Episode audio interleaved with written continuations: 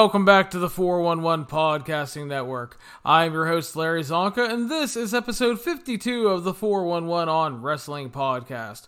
You can follow us on iTunes, Stitcher, Spotify, Google Play, YouTube, and of course the 411mania.com website.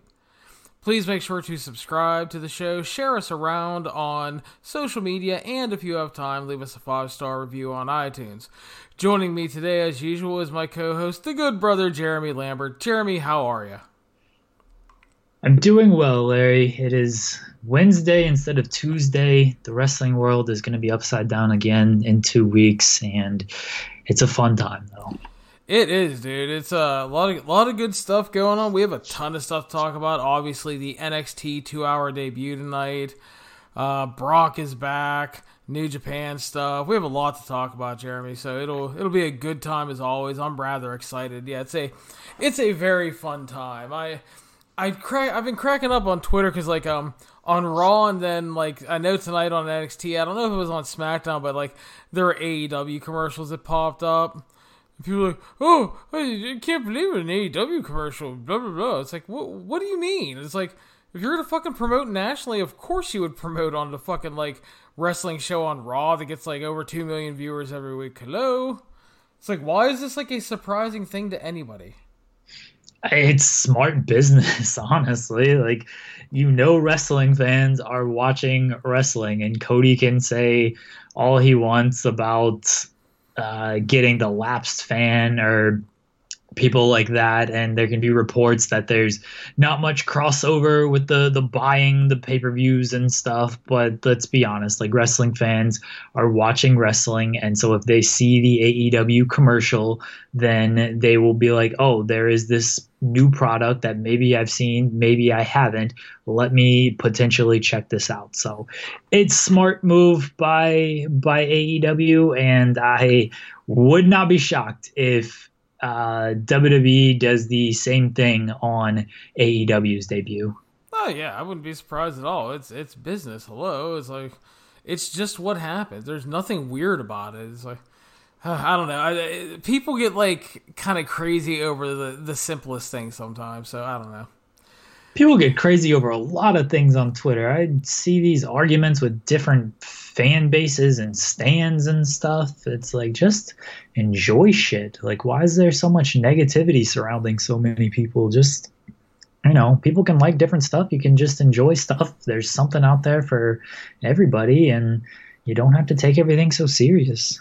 Especially in wrestling, man. There's just so much stuff out there and we're going to talk in wrestling there is an angle where we know who the baby daddy is and now we're supposed to think that a married man is the baby daddy and a guy with a girlfriend is the baby wrestling is dumb as fuck. We oh, love yeah. it but let's be honest it's dumb as hell. Let's not take it all that serious. I mean really it is it's but yeah just there, there's so much out there and again it's like if you're not finding something on whatever night of the week that you like, there is tons of other shit out there. Just go looking. So we're going to start off in WWE land, Jeremy. Tuesday Night SmackDown. This kind of goes back to our last show. We talked Clash of Champions. We talked Kofi's title run. We questioned if it was time to pull the plug on Kofi's title run. And I pondered the question to you what are they going to do? Who should it be? Who should beat them? One name and thing you brought up was Brock Lesnar and the Fox debut. And Brock Lesnar returned on SmackDown. They set up the title match for the debut on Fox. What is your thoughts on the return of Brocktober? I'm excited for it. Like th- this whole thing was brilliant. They needed a big match for the October 4th show. Uh, we all believe Brock is going to end Kofi's reign, and if he does, great. If he doesn't, holy shit, Kofi is even more made than he already is. Um, either way, it's a good thing. They've got two weeks to promote it. Now on uh, Sunday football and Saturday football, you know, Fox, when the graphic comes up, it's not just, hey, SmackDown's coming to Fox. It's, hey, first episode, former UFC heavyweight champion, former NFL tryout, uh, former NFL player. I mean, he played in preseason games. Former NFL player Brock Lesnar is challenging Kofi Kingston for the WWE Championship. And you're pulling from different fan bases here because fans watching that, they're going to see uh, Brock, who they might recognize from crossover. They're going to see an African American who is the WWE champion, and they're going to be like, oh, this could be something to watch. You know, I, I feel like most people who watch these sports games know about WWE, but it doesn't hurt to just market these things. And they've done a really good job with the marketing, um, uh, with with SmackDown going to Fox, and Fox is pushing it really hard. Now they have an actual match to push, and Brock is the guy. Like that. No, you can say what you want about him. The whole scheduling, Brock feels important. He always feels important. He's probably always going to feel important because he's not around that much. And that's a great thing. And the, the October 4th match is going to feel important. And it'll probably be the best match of Kofi's run because we've talked about it. He had some good matches. And Brock, uh, that guy, he puts out bangers. Say what you will around about him. The guy, he bangs when he's in the ring. And I think this match is going to be really good as well. So I don't see a downside to this. Yeah, and trust me, I get the frustration with how Brock has been booked a lot, and I get it, and I understand, and I agree with a lot of it. It does become frustrating. But again, like you said, you need something big for this debut. You need a match you can push and hype, and whether people like it or not, and part of it is WWE's fault, though, I will admit, uh, Brock feels like the biggest star that they have by a country mile. And part of that is because they haven't built up other stars at the expense of a ton of guys. But I mean, Brock, like you mentioned, is a crossover star. So he hits a lot of boxes for a lot of things. And so now the question is going to be how do they play it? Are, are they just going to have Brock beat him? Because, I mean, that seems to be the play because, I mean, again, with all due respect to Kofi, Kofi's a great guy and he's you know, he had it was a great story and great win at WrestleMania, but the run has been I mean, his booking's been good because he wins matches and he hasn't been jobbed out like Ray when he was champion, but just there hasn't been like a list of good or interesting matches. Like the Orton angle was good, but once it got in the ring, it just existed. There was no fire, there was no passion, there was no sense of urgency from either guy. You know, it's just not all Randy, but it was just it wasn't there. And you need something different. So you can have Brock win, obviously, which I think makes a lot of sense for the I, marketing reasons, you know. I think Brock wins. Um, but if he doesn't, once again, that puts Kofi into a whole other stratosphere that he he beats Brock Lesnar and hopefully you know, we talked about Kofi's reign on the Clash of Champions review show. It has been good from the way they protected him. Uh, some of the angles have even been good. Like the Kevin Owens turn was good. The the Randy Orton story was good. Just in ring wise, it just hasn't been there. And it's a lot of things, whether it's the match layout, whether it's uh, Dolph Ziggler or, or Randy Orton or, or you know Kofi just not being able to to pull something out of them, whatever it is, it just hasn't clicked in the ring. Um, but he's had his run. It's been a good run. It lasted longer than anybody thought. I think most people suspected it was going to end at SummerSlam, if not before that. And you know, it, it's going to October. You know, it had to end at some time. Kofi wasn't going to hold the title forever. And Brock, it, there's no shame in losing to Brock Lesnar. Fuck, it's Brock Lesnar. Uh, this would be the right call. I think so as well. But I mean, so you have option number one, Brock beats him. Option number two, Kofi somehow overcomes the odds and gets the biggest win of his career. Say what you will about the WrestleMania title win itself, but beating Brock would just be something, excuse me, nobody expected. No, not at all. But I think I think Brock wins. So, and then there is option number three, Jeremy. Because keep in mind, just two days later is Hell in a Cell. They could run the match, run a disputed finish or a non-finish, and rematch at Hell in a Cell. I don't know if you want to do that on the first Fox show. Oh, I think it would be want... a horrible idea. But I mean, yeah, that that wouldn't be the best idea to me. So I, I don't. It's it's certainly an option, but they'd be playing with some fire if they tried that one. I think that they're. I think if they're smart, because you know Kofi fans love Kofi and stuff. I think if they're smart, they kind of re- rewind and do the uh, the the uh, Brock and Cena SummerSlam match, where Brock just fucking destroys, destroys, destroys. Kofi gets a hope spot, destroys, destroys, destroys. Kofi gets a ho- high, uh, like a hope spot, and then you can even have Kofi get an elongated comeback down the stretch and even hit Trouble in Paradise and then you know Brock just overcomes. But I mean, yeah, I think Brock is to win. I think they're to want to send a message on that first show. Title change is a big message. Putting it on Brock is a big message, especially when you're trying to market that show. So yeah, I think Brock wins. I think that's the play. It's it's not ideal, but I mean it's it's the bed they've made because they haven't created enough new stars to come in and take that role over and for it to matter. I love Daniel Bryan, but Daniel Bryan's not the guy to go in there and beat Kofi and take over as champion right now. They love Roman, but Roman's not in a position right now to take over and do it. Yeah, they've built up the Fiend, but he's challenging Seth Rollins, so he's kind of out of it too. Yeah, you can't do like Nakamura. He's just hanging out with Sami Zayn, the IC title. You know, AJ Styles is busy. So it's like they just they haven't built up anyone else, so for better or for worse, I think Brock is the right call. Agreed. So, so that is a. Looks like we're gonna have Brocktober back, and it will be interesting to see how much Brock will be around if and when he wins the title. I think that will be important too because if he is around more, that does make a difference. Um, and yeah, this is Brock's like first TV match in something like 15 years, I think they said. Yeah, I think his last match was uh, 2004, 2003 against uh, Hardcore Holly. Well, there you go. So that is the the big Brock Lesnar deal. I thought the angle came off really well on SmackDown, and again, it uh, it felt like a big deal, which is probably the most important thing. Definitely, it was a surprise, and Brock feels like a big deal, whether you like him or not. He is a big deal. So moving on, speaking of big deals, Jeremy, NXT made its two-hour debut.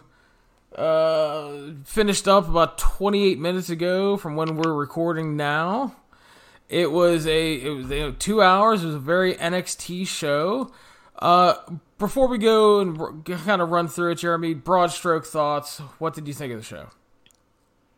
Very good show very entertaining for the two hours that it was short of two hours. They got off the network at like nine minutes before so i don't know whose fault is that. that they barely got off of usa network. That went right up to nine o'clock and even i guess seconds over and then they got off the wwe network like nine minutes prior.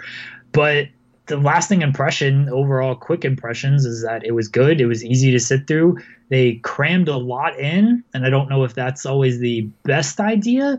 Uh, there were some definite cons. Mainly, the the pacing felt a little bit off. But as a first show, you know, Triple H has the experience of doing this.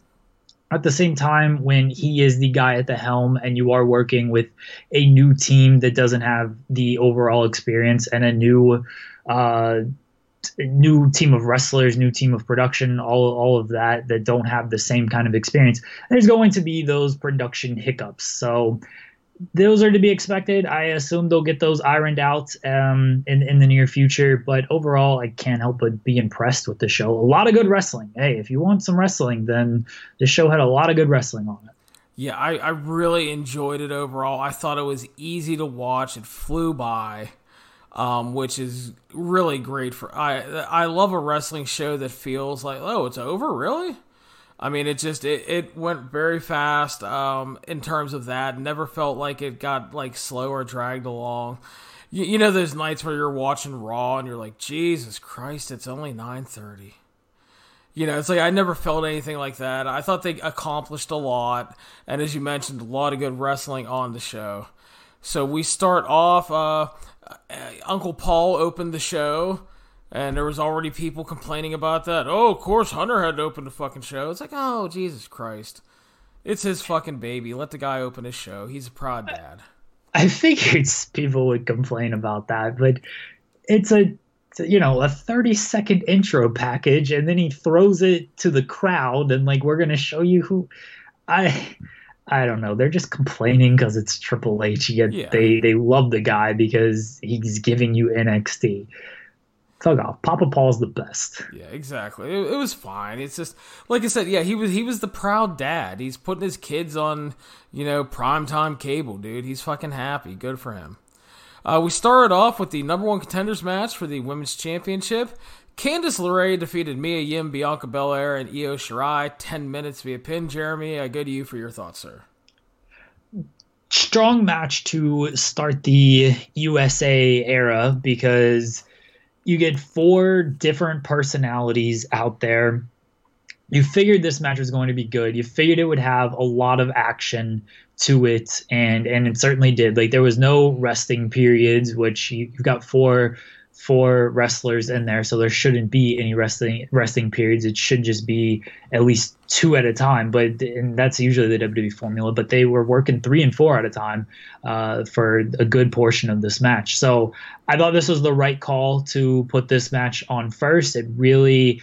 You know, it wasn't a 10, 15 minute promo to open the show. I know you were happy about that. Fuck so yes. we, we got a really good match to, to start off things. Candice LeRae the right call to win. Honestly, she has not faced Shayna Baszler like Mia Yim and and Bianca Belair and Io Shirai, and she is the purest baby face of the bunch, and she is also the underdog. Shayna Baszler, we saw it at the ending segment where the horsewomen surrounded Candice and it was kind of like, all right, you're on your own here. This is what you're up against. So I thought it accomplished a lot of things. And I guess the most important thing is it really delivered in the ring. Yeah, uh, I thought it was a hell of a little sprint to kick off the show. I, I liked that the ladies got a chance to open things up. Uh, I thought the match was really good. I liked that they paid attention to the the established feuds between Candice and Io and uh, Mia and Bianca that have been there in the past. I thought they did a good job of that. I thought everybody looked good. Everybody got a chance to shine at various points. Uh, and Candice picks up the big win. Great finish with the uh, Super Poison Rana and Lionsault. And yeah, she like I said, just just the most pure baby face they have in the women's roster right now. And she just win came off really well. Fresh challenger for Shayna. Uh, they do have some history working together with each other from the Mae Young Classic, so they'll have that to pull off of. And like I said, they did the little standoff post match, and uh, that match is going to take place in two weeks on the uh, the first head to head week, Jeremy. So uh, good booking to set the contender and announce the match pretty much right away. I figured once, I think I tweeted it once that this number one contenders match was announced. I was like, oh yeah, whoever wins this they're facing Shayna October 2nd because AEW is crowning their first women's champion. That show, you go, what do you put up against that?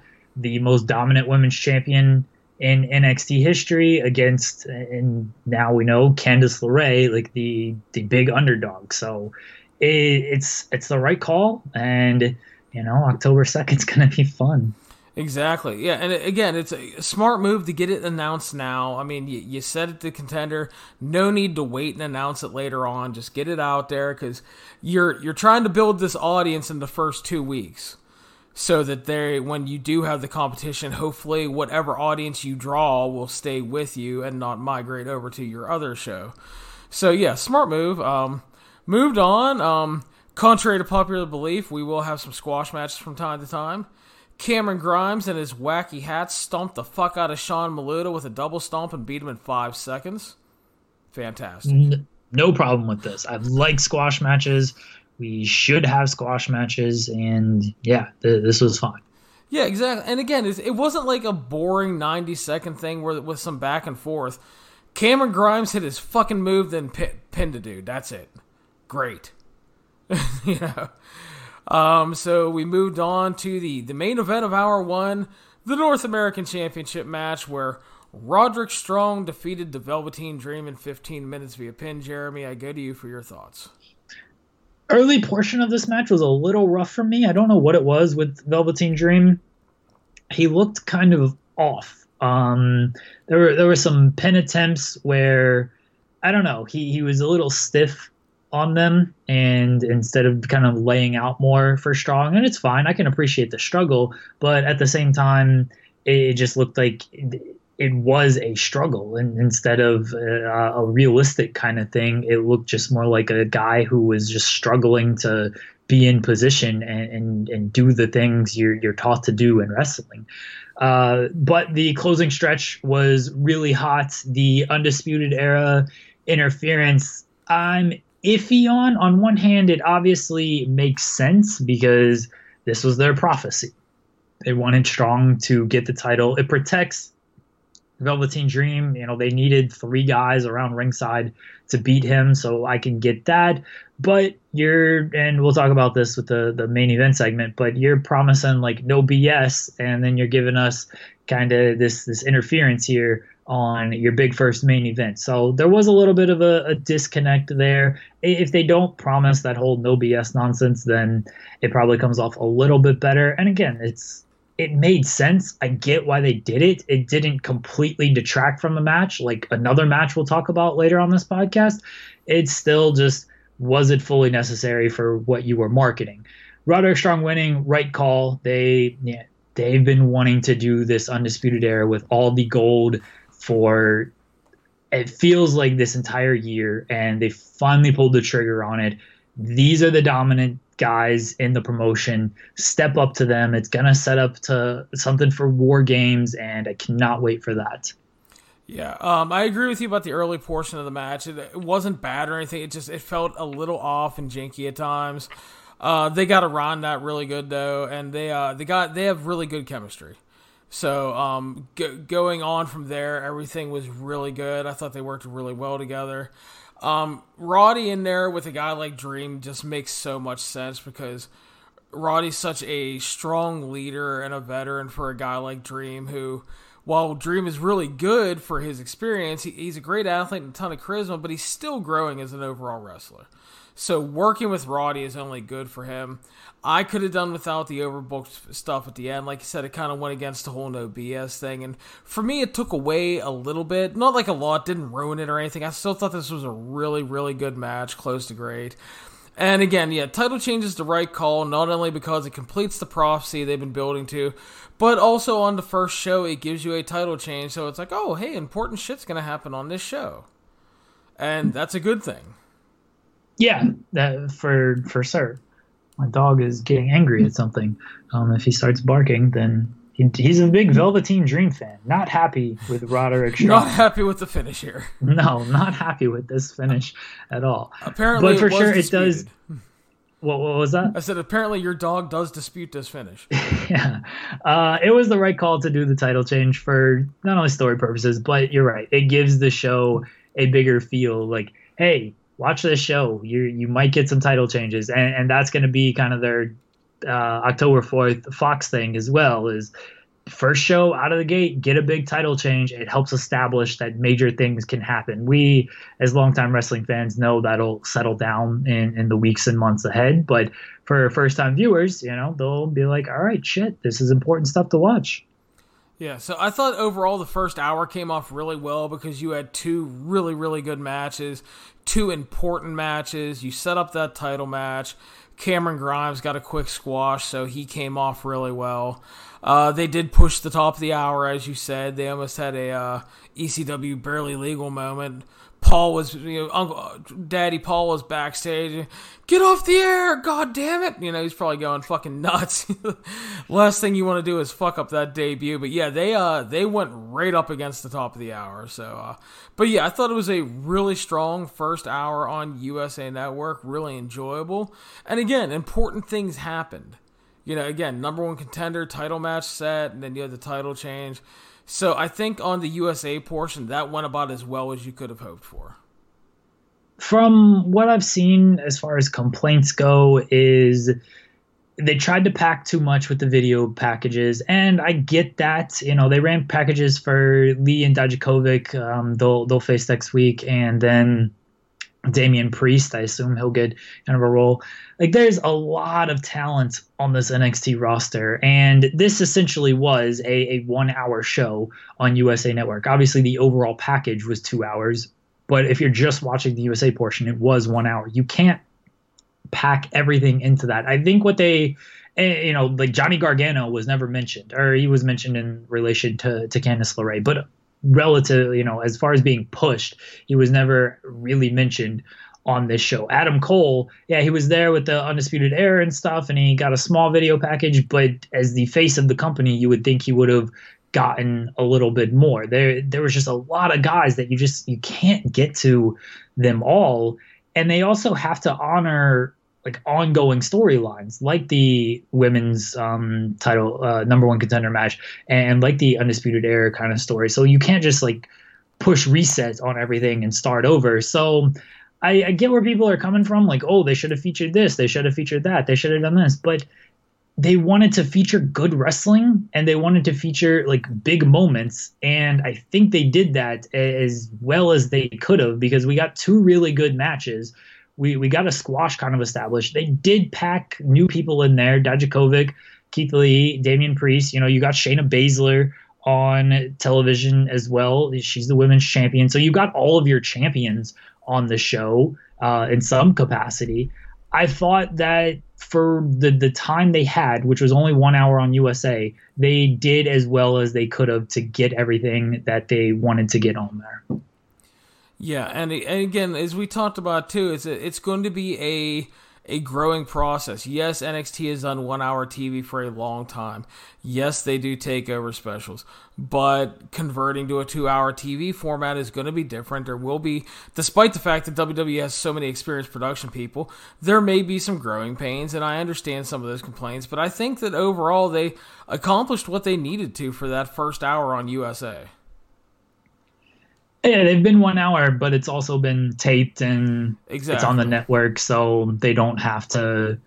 They can go over if they want to. Um, you know, you're not up against hard breaks with commercials. You're kind of just putting your own little WWE promo commercials in there. It's a lot different of a ball game here, so it's it's a learning process. Again, Triple H has done this. He he's been in the seat next to Vince McMahon for a long time for Raw and SmackDown but a lot of the guys behind the scenes in NXT haven't done this. A lot of the wrestlers haven't done this. The referees, like there's a lot, the cameramen, like there's a lot of people who have to hit different marks.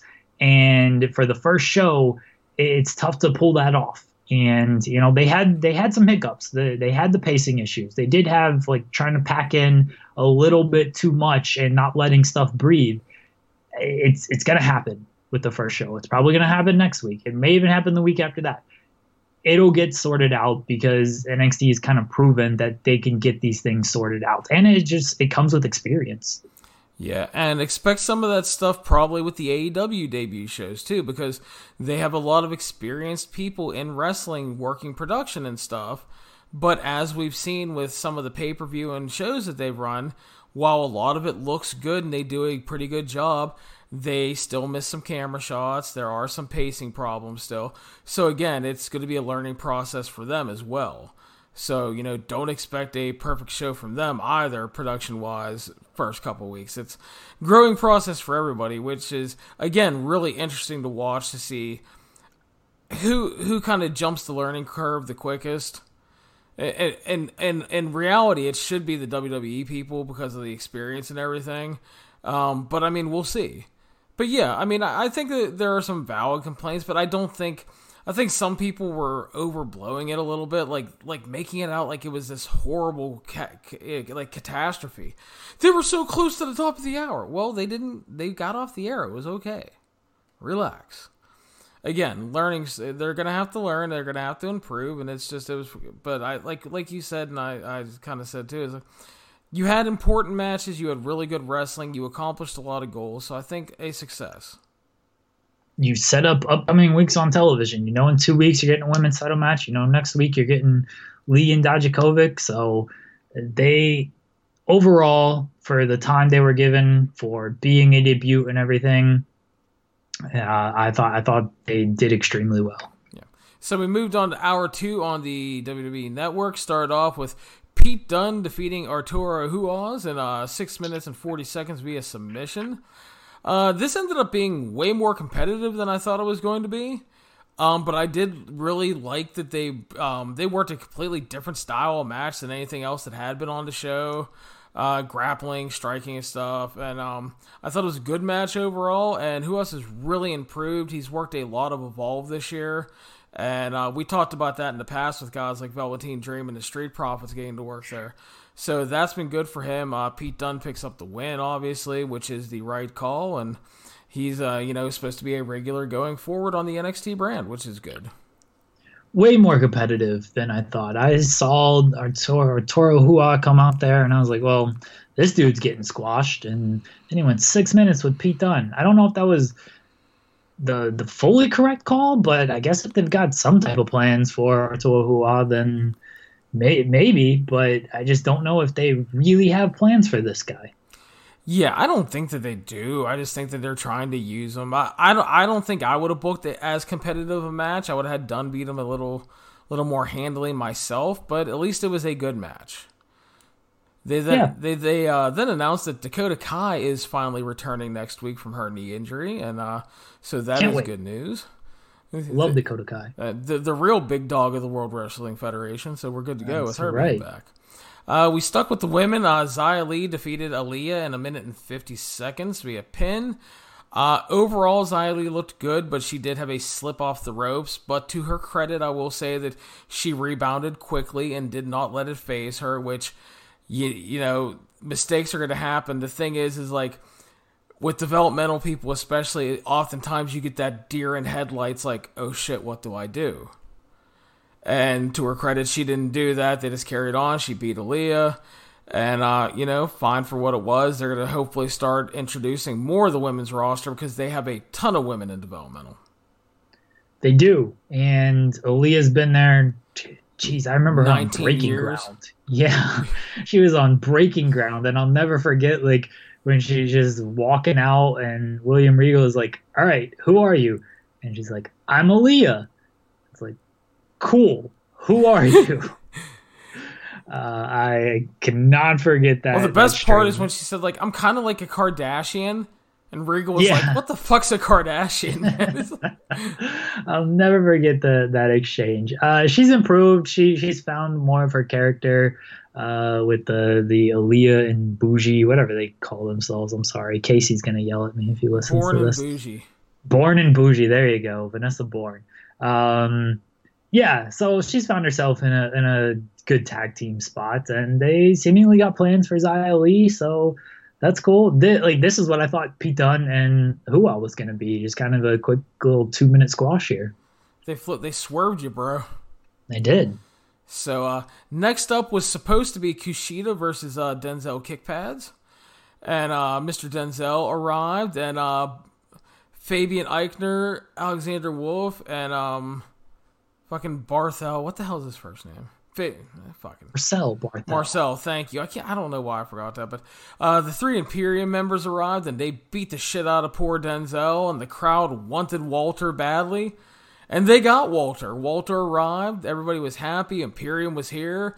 I immediately was begging for a War Games match with Undisputed Era. Walter says that uh, they are Imperium, the mat is sacred, they are here to restore honor to it, and from today on, those who disrespect that tradition, they will answer to him.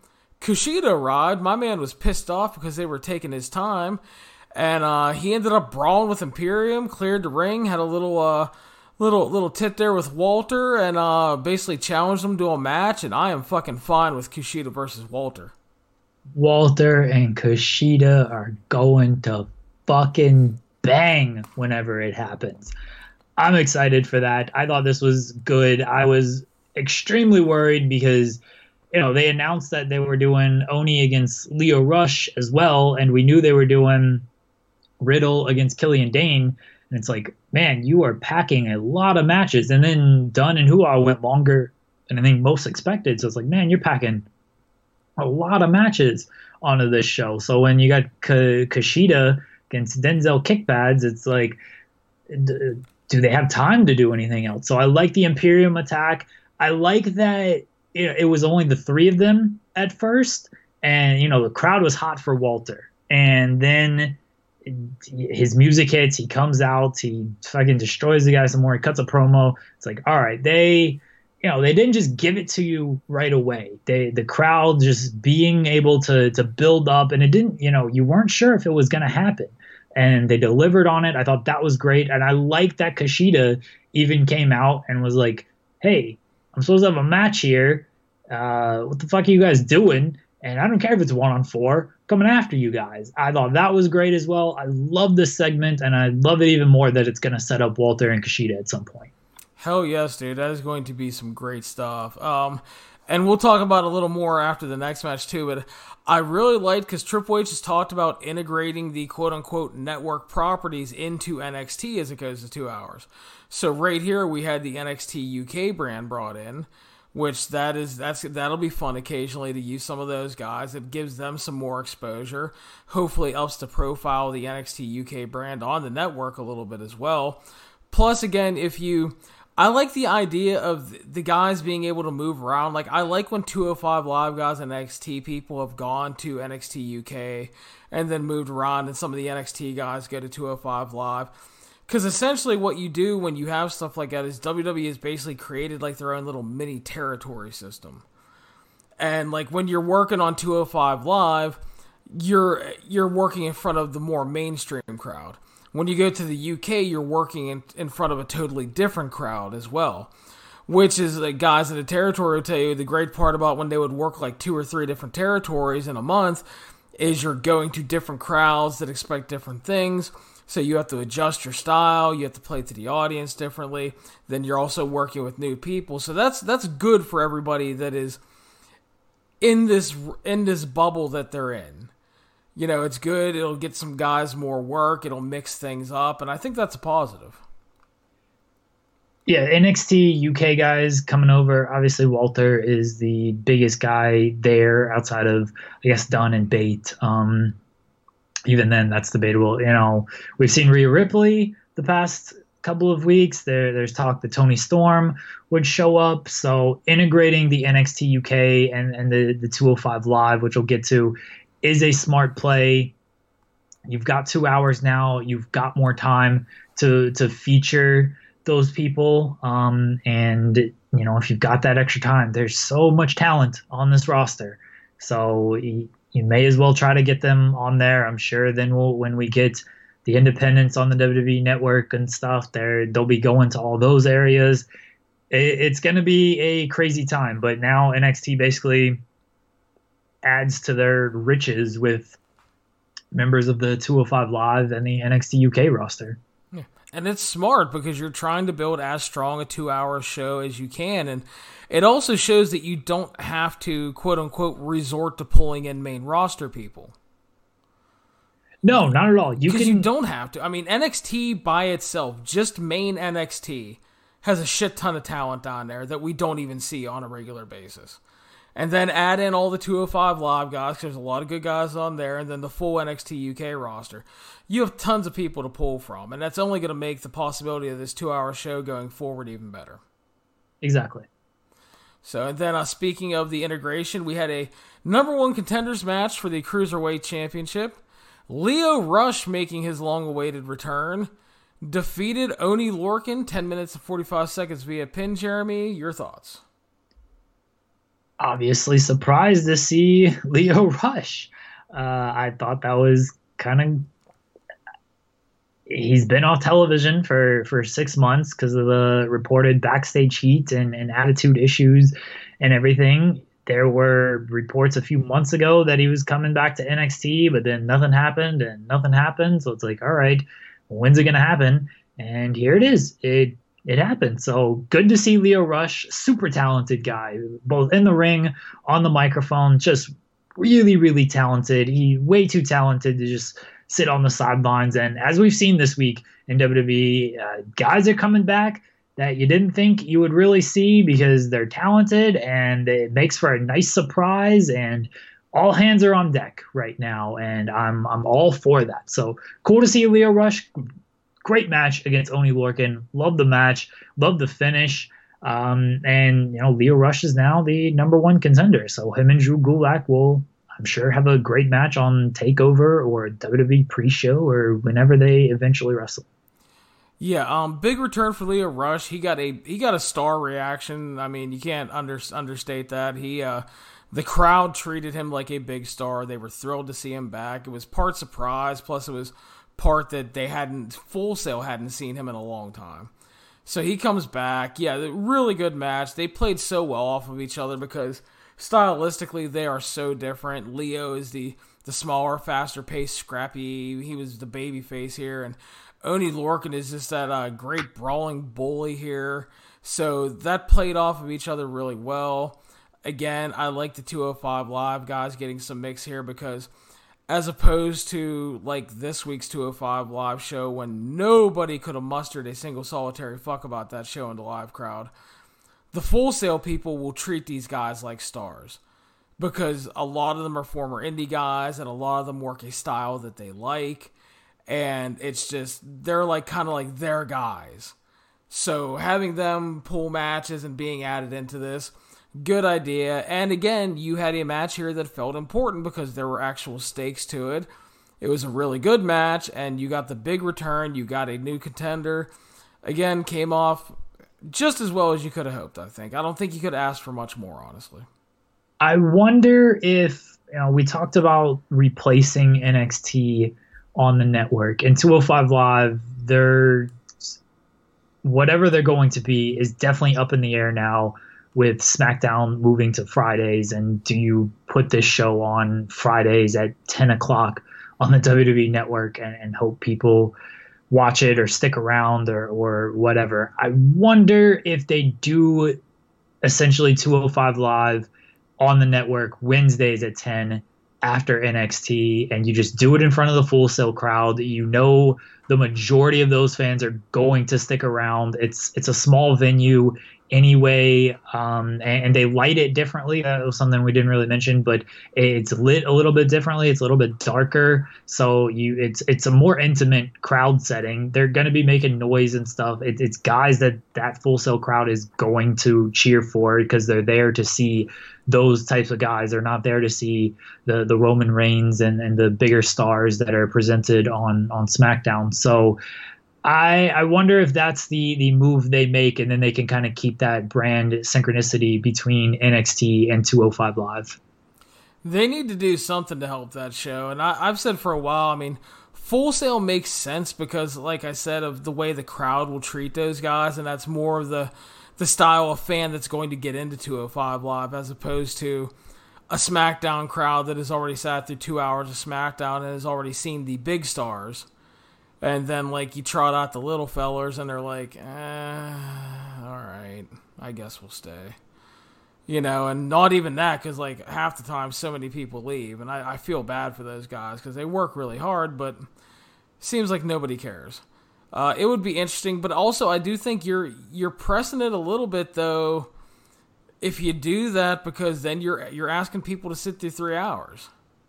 And are they still going to be hot in that third hour that would be that that's certainly the issue is you're asking them to sit through three hours. But I, I know it's not every single week. Like when they would tape those shows those shows would last three to three and a half hours. And again that was monthly not weekly. It's a different ask. I because it is such a smaller crowd though i think you can and it is a crowd that's going to like they they like this kind of wrestling. They're they going they like the, these these guys. So I, I think you you can get away with it a little bit more. Otherwise, even though you're moving to two hours, if you're pulling from NXT UK, if you're pulling from 205 Live, yeah, it deepens your roster. You're still running kind of those same issues of your roster is already so deep that you don't have room for everybody as it is. Two hours helps, but if you're pulling from two other brands now, you're running into that same issue of all right guys are going to be left off the show every week and sometimes that can be a good thing sometimes it just means we just don't have a spot for you and that sucks because you're really talented yeah it's it's a hard position for them to be in hopefully they do figure out something because I, I, I, I like 205 Live almost every week. I mean, this week was like a rare, not good show. But um, I would hate for that to end for a lot of those guys because it's just, I, I generally enjoy it. But uh, we'll see what happens. The main event of the show was the street fight, a This Feud Must Continue match Matt Riddle versus Killian Dain. They just brawled right away, kicked the shit out of each other, used kendo sticks. They fought into the crowd, into the back, and then they fought outside by the uh, the tractor trailer trucks. And Walter was hanging out at a little patio set, apparently having a coffee after his uh, run in with Kushida. And he ended up getting involved, in Imperium brawled, and the fucking Street Profits and Forgotten Sons brawl and just like anybody who was backstage at NXT decided they were gonna beat the shit out of each other. So everybody fought. Riddle and Dain fought back into the ring. Uh, security tried to break them up. Matt Riddle just started fucking suplexing security guys. Everybody spilled into the arena. Killian Dain hit a giant suicide dive onto a pile of bodies, and that closed out the show. It was a no contest. Uh, just a complete, like a wild scene, like a, a big Attitude Era closing show brawl everybody trying to kill each other. It was it was pretty hot ending, although again, even though this wasn't on the USA portion, you can't go with that no BS moniker and then do a street fight which technically has no rules and then just do a no contest. That feels very WCW. That was that was my issue with it as well is if you're going to promise that stuff, don't have a sports entertainment finish in a street fight. And the fact that it went off the air at nine minutes early, I thought they were just going to be like, well, fuck it. It's a brawl. It's a street fight. Who cares? Let's continue. Let them keep fighting. Let's have a winner in this match. But no, they, they went off the air nine minutes early. So it's like, all right, then I guess that's what they're doing. It was hot. At least there was that. No one. That that is an advantage to to running Full Sail at least for now is that that crowd was going to cheer for just about anything and so, even though this may have not looked the best on television, it came off better by the fact that the crowd didn't care and was like, yeah, this is fucking awesome. That helped it. Eh, you try this three months from now, don't know if it gets quite the same reaction, but for this first show, it worked out for him. Um, Regal announced afterwards, but it hasn't been uh, officially confirmed yet that Dain and Riddle are gonna face off again next week, and then the the winner faces Adam Cole. We'll see if that is the case. I would I would assume it will be, but. Uh, I'm over. No offense to Killian Dain, I'm kind of over this feud, even though it doesn't feel like it's lasted too long and it's been fun. I'm ready to see Matt Riddle just beat him and, and move on. Yeah, and the thing for me, it's like I think Riddle has like big star potential on you know cable TV. Dude has ton of charisma. He's great in the ring, and I just think that uh, yeah, you you do need to kind of move on, and um, him versus Cool, excuse me, would be interesting. Uh, overall, I, I, thought it was a really good debut for the two-hour show. Uh, I thought we got some really good wrestling. There was a ton of energy. The crowd was great. They set up Shayna versus Candice. Lio Rush made his return, became a title contender.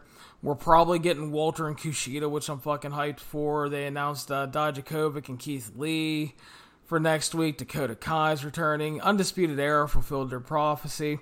We had a mix of some 205 Live and U- UK talents, and um, thought the show was pretty much a blast, man. It flew by for me, and I, I love anytime a wrestling show just kind of goes quickly, and I don't even realize it's been as long as it has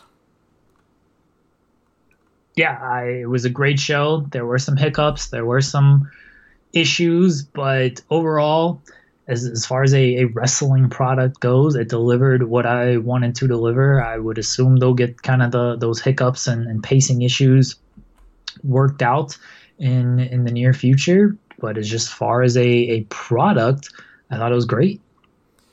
So we now move on, Jeremy, to Ring of Honor. It was announced this week by Ring of Honor that they have quote unquote agreed to a contract buyout with TV champion Shane Taylor. But that Shane Taylor will still defend the TV title at the upcoming pay per view next week. For me, this reeks of okay, first of all, they've been setting this up for a long time. They've had Shane Taylor complain that he's not on posters, not getting put in prime positions on shows, being ignored by management. So they've been setting this up for a while. But this wraps up two ROH tropes that I absolutely hate. First of all, is the disgruntled employee angle. And that's topped off with the worked shoot angle. Just does nothing for me. Your thoughts? It's it's dumb. I love Shane Taylor. I the this you know, he's on social media and like I'm gonna start my own promotion, Shane Taylor Promotions. Thanks ROH. It's basically they're running the a, a worked AEW angle where Shane Taylor is every member of the elite and he used ROH to build his name. So now he's starting his own promotion and I don't know what the end game is. like seriously, what is the end game to this angle? Shane Taylor is going to have his own show on TNT He's got. What is the end game here, Larry? Can can you tell me? Uh, no, and I'll tell you what. I doubt Bully Ray and Lizard Man have a fucking end plan for it either. I I just don't know what they're trying to accomplish with this. I really don't. I don't understand what the point of this is because oh, it's a worked shoot. You're basically saying we've mistreated this guy by not putting him on the poster so much that he's going to leave our company and start his own company. It, I, I just I don't get it. I don't get any aspect of this. And he's still going to defend the TV title. Like, strip him of the title if that's the case. Why are you still promoting this guy who wants to open up a competitive company? Did you learn nothing from All In? I don't get any of this shit. It makes no sense. It's it's like a desperation thing to try to get some attention. They're hoping people are going to buy into. Oh, Shane Taylor's really leaving. He's serious. He's shooting on the company, brother. And it's like, it's, no, it's it's no good. Here's a fucking idea. You have this big motherfucker who's a badass, beats the shit out of people and knocks them out, and came out of nowhere and started having really good matches and has been a really good TV champion and he can talk a little bit. Why not just promote him as a dominant TV champion that I don't know, beats the shit out of people and talks a lot of shit and defends his title all the time and is a badass? I mean, seems pretty that simple sounds, to me. That sounds too deep. ROH loves these worked shoot angles that I mean, we saw it at G1 Supercard where they did the Enzo and Cass thing and then had no actual follow up to it. Now they're doing this. Maybe they have an end game, but I just don't get it. I and I can't even give them the benefit of the doubt because it's ROH and it's like you haven't earned any of that benefit of the doubt at this point. So I don't see anybody talking about this. Honestly, this is and uh, we've ran the story on it, and and that's about it. I don't know what it did for for views and stuff, but I I don't even think we ran like the follow up stuff with, with Shane Taylor announces announcing his own promotion. I've seen no one talk about this shit. Everybody basically immediately said, "Oh yeah, it's an angle. There's nothing to this," and it's like, all right, well guess that settles that. They've gotten nothing off of this. Shane Taylor, again, love him. Probably not the guy to do it with. Do this with Scurll. I think you get attention because there's plenty of tie-ins to that. Do this with Shane Taylor. This dude, no offense, not a big enough star to even think about like I can open my own promotion type of deal. Well, that, yeah, that's the thing too. Is like the only reason it, it, it works a very tiny bit, tiny, tiny, tiny, tiny bit, is because they had set up a backstory to it. But the fact is, nobody believes it. And the other thing, like you said, Marty's a bigger star, and everybody knows his contract is coming up. you could do something with Marty that would come off more believable, or at least, if not believable, get more attention because of Marty's star power. And yeah, I like Shane a lot too. I think he's really good. I want him to, I want good things to happen for him. But this angle doesn't feel like that. I, I have no faith in them. When it comes to ROH, it's like this split thing for me. If you ask me if I have any faith in the booking of stuff, it's always a no. They have done nothing to earn my faith in regards to that. If it's a wrestling match, I have faith more in the wrestling side of things because a lot of the wrestling is good still. But the fact is, is like the product as a whole, as we talked about, is cold. And uh, there's just such a disconnect because of there's nobody's into the stories. Nobody's into Taven as champion except for Mark Radulich, who we love, even though he likes Matt Taven. But nobody's into that, you know. And there's just a disconnect with the storytelling. People are like, and there's even a disconnect to a point with the wrestling because I don't know how many times I do an ROH review and people were like, man, remember the weekends where you would always hear like two or three days later about ROH knocking out a match of the year candidate? And now it's like, well, they had some good stuff. And so there's even a disconnect for a lot of people in regards to the wrestling that don't even give them the benefit of the doubt anymore we've said it a million times. ROH used to have essentially the the good wrestling or the great wrestling market cornered. They, you know, they they had the best wrestling in the world when when they had Punk, Bryan, Joe, kind of Styles, like that era of guys. You do uh, low key, like you could not miss an ROH show, or you had to get the DVD that that era is long gone. And I mean, they even had it past those guys, but I think that was kind of almost peak ROH. Well, that was like the golden era, yeah. Right, right. The, but they they even had that kind of market cornered past those guys. Those days are long gone. The you know ROH is they're not the best wrestling. You, you go to New Japan, AEW, NXT, like that's now the best wrestling. So what do they? Do well. They don't do storylines well.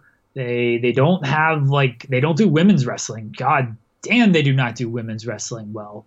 So what do they do well? They they don't even do like uh nostalgia well. Like fucking Impact is doing that better with all the ECW shit they're doing. You know, well, I wouldn't ROH, say that's good, but well, yeah, that's true. Uh, but you know, ROH could could at least do that. They could have so, some of the the nostalgia stuff when they they bring back like Lance Storm for one match against Daniel Bryan or, or things like that. They you know bringing in Japanese talent. They don't even do that the best because New Japan won't even send them like their their their best people and it, because New Japan is so accessible to the American audience, like when a Kenta or um, Morishima w- would come over and work an ROH match, like it felt like a big deal. Now it doesn't feel like a big deal because okay, if Okada comes over and works an ROH match, which he's not doing, it's like eh, we can see Okada anytime we want on New Japan World. So whatever. Like they they don't have any market in wrestling cornered.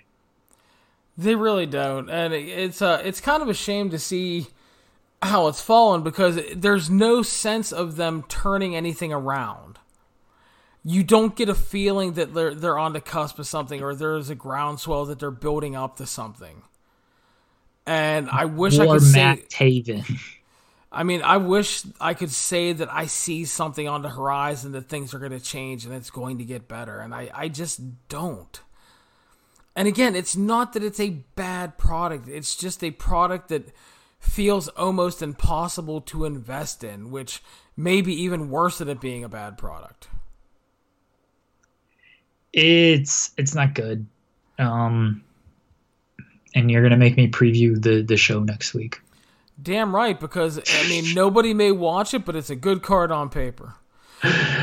awesome. By the way, sp- speaking of great wrestling, have you managed to catch any of the uh, the Super J Cup matches? No, I'm okay. I'm so far behind that I just finished the destruction matches today. That's so okay. You're I lucky just... I'm up on that. Uh, Super J Cup, I might actually have time the Thursday, Friday, and part of this weekend. I, I so will tell I, you, you, there are two matches you absolutely have to see. I know I got to see Ospreay and Red, and you have to see Ospreay and Show. Yeah, I figured, of course, my boy Sho. Um, I figured I'd have to see just about any Ospreay match. I'm gonna watch the whole thing. I plan on it. It's just a matter of, of finding time. I'm binge watching Breaking Bad, and I've seen it before. But anybody who's seen Breaking Bad know it's worth watching again. And sorry, wrestling, you'll always be there. I need to get a Breaking Bad fix. Fair enough, man. But yeah, the uh, depending on who you talk to, I, I like the red match a little more than the Sho match. But I know people that like the Sho match a little more. But they're both. Um, top tier Ospreay matches to go along with the long list of stuff he's put on this year. The uh, the Red match is just like seeing Red in 2019 having a match like that was like heartwarming. Because I watched a ton of early Red, obviously ROH and then TNA, and it's like Red was always a guy before the injuries I thought would have gotten a lot farther, you know, and then he just kind of got broken down, and he comes out there, and you get Ospreay, dude, just did absolutely because he wanted that match so bad. And like I thought, he did absolutely everything he could to give Red like the best match of his life, and that if it's going to be it for Red, that he has something to hang his hat on, you know. So it was just spectacular stuff, greatly enjoyable, and also um, reports of that match being like 45 minutes were greatly fucking exaggerated. I think it was like 26 or 28. So some people don't know how to work fucking stopwatch weren't there like a 30 minute time limit on those Super J Cup matches anyway? I don't know. It's just I remember someone telling me that was there. Like, it was like 40 minutes, man. I'm like, oh. then I watched it and it was over. I'm like, okay, you and I have drastically different definitions of 40 minutes, but all right. So, but what are you gonna do? Uh, we're gonna move on to New Japan Pro Wrestling, or stick with it technically. New Japan Pro Wrestling Destruction in Beppu took place on the 15th, Jeremy. Started off with, uh, did you end up watching the whole card? I did. I, okay. I, we can run through these multi-man tag matches oh, that yeah. all blended together, though. Uh, start off Young Lions Cup action. Carl Fredericks defeated Yota Tsuji seven uh, minutes via uh, submission. Thought it was a good opener. Fredericks uh, looks really good, and uh, Yota I think is really stepping up, and uh, I think down the line may be a really good heel. I I've enjoyed the Young Lions Cup. I've actually gone back and watched the majority of it, and as far as this match goes, yeah, good stuff. I I like Fredericks. I he's kind of growing on me. I don't know if he is uh, their kind of main guy here. It, I get him and Coughlin confused. I'm sorry, or Coughlin. Um, but I I like uh, I like Carl Fredericks. I thought he was good in this match. Yeah, he, he's really good. Uh, next up was Shota Umino defeating Alex Coughlin, 805 via pin. Another good match. Uh, Umino picking up the win, uh, moved him into a tie for first place at this point. Uh, yeah, just good stuff here and uh, enjoyable match. Uh, didn't overstay its welcome and uh, hit everything it needed to hit. Another fine Young Lions Cup match. We've talked about the Young Lions a million times. They can have solid short matches because they stick to what they know, don't overdo themselves, and they're well trained. Exactly, and uh, again, the LA Dojo Lions are showing they've been uh, uh shown marked improvement for, since the G1 tour because they got to work with a lot of experienced guys, which is what they needed. Uh, next up is your boy Ren Narita, Yuya Uemura, um, Taguchi, and Yuji Nagata defeating Michael Richards, the low man on the um, Young Lions uh, totem pole. Clark Connors, Toa Henare, and Nakanishi, uh, 11 minutes via submission. Thought they had a good match. The Young Lions worked their asses off here, and the dads played their roles very well. Your typical dad's Young Lions match. Basically so. Uh, next up, Yoh and Jushin Liger defeated uh, Minoru Suzuki, Kanemaru, and Douki at 10 minutes and 20 seconds via pin. Uh, pretty good little match, but uh, the Liger Suzuki stuff, as always, was the highlight. Love the Liger Suzuki interactions. I like it. We're getting that match at some point, hopefully soon. I, I would imagine King of Pro Wrestling. Um, but we, we will see if they wait it out a little bit longer than that. Roppongi rules. I love. I really love the the team of Roppongi and and Liger. It's just such a it's a fun mix of three guys because I big fan of Roppongi. Liger's obviously a legend, so I, I really like that mix. Suzuki is Suzuki. I don't care about Kanemaru or Douki. Yeah, it's a uh, it's a it's a dad take your kids to work day. Jushin Jushin Thunder Dad taking young Sho and Yoh to the workplace to show them how to do things. Yeah, it's a it is a fun little trio. Uh, Post match, Suzuki attack tried to unmask Liger. Uh, then he kicked the shit out of a bunch of young lions. Liger got on the mic and offered to fight him right now, but Suzuki teased it and then walked off. I want this match badly. Yes, agreed. So, uh, Bullet Club, which was El Phantasmo, Taiji Ishimori, Yujiro Takahashi, Kenta, and Bad Luck Fale defeated Robbie Eagles, Will Ospreay, Honma, Makabe, and Ibushi. Served as a fine setup for the junior tag title match and the Kenta versus Ibushi match. Yeah, Bullet Club winning maybe a little bit surprising since we know the result of the tag team match that, that followed the following night, but I guess they wanted to keep Kenta strong. Um, I guess Bullet Club is an actual team, so you may as well give them the win. It, it was again a, a multi-man tag team match.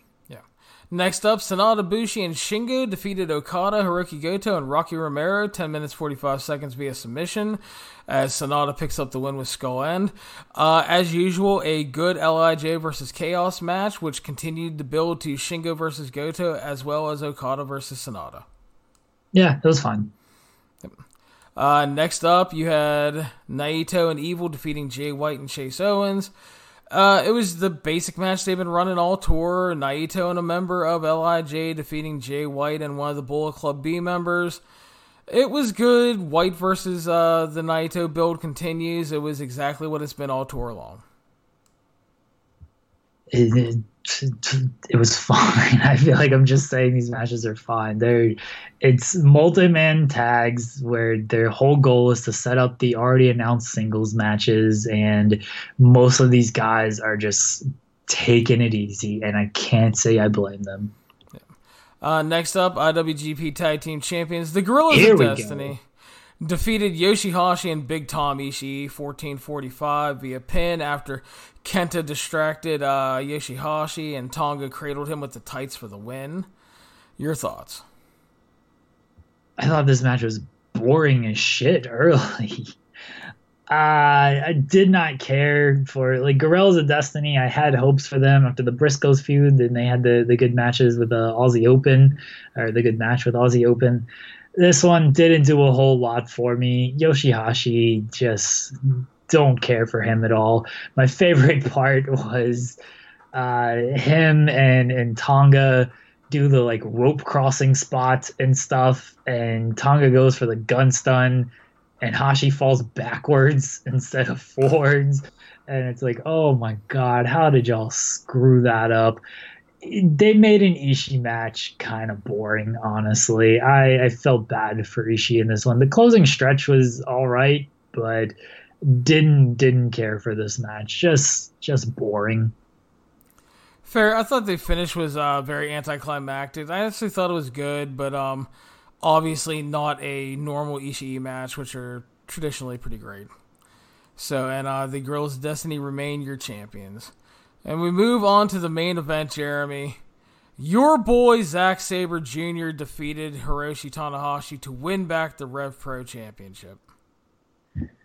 Well, they're never going to have a bad match. Uh, Tanahashi can be in a walker, and Zack Sabre can be in a wheelchair, and they will toss that shit aside and still put on like a four star match because that's what these guys do.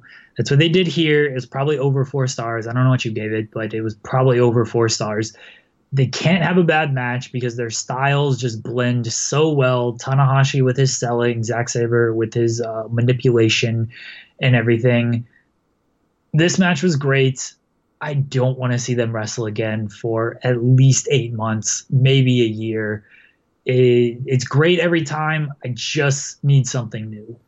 Yeah, I, I agree with that. I went four and a half on it, by the way, and um, yeah, I love these two. I love their matches, but yeah, they need time apart for a while.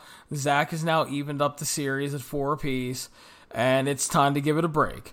Um, they've had great matches all year, and every every time out, I thought this one was probably the best they had this year. I thought they worked a really smart match, great layout. I thought the pacing, um, it just played really well off the previous matches. Uh, Tanahashi basically he didn't go too high risk, but uh, unfortunately he tried to play into Zack's game a little too much, and uh, when you come at the king, you better not miss because Tanahashi done fucked up and uh, got and lost his title. Couldn't out uh, grapple the uh, submission master and paid the price, and we have our new champion. Really, really enjoyed this match. Thought it was excellent. So, Again, no issue with this match as far as just match quality. Just I'm kind of tired of seeing it, and I'm going to say the same thing about Okada and Sanada uh, a month from now because it's probably going to be another great match, but it's also just a match that we can cool it on for a little bit. As great as these matches are, you get burnout on them.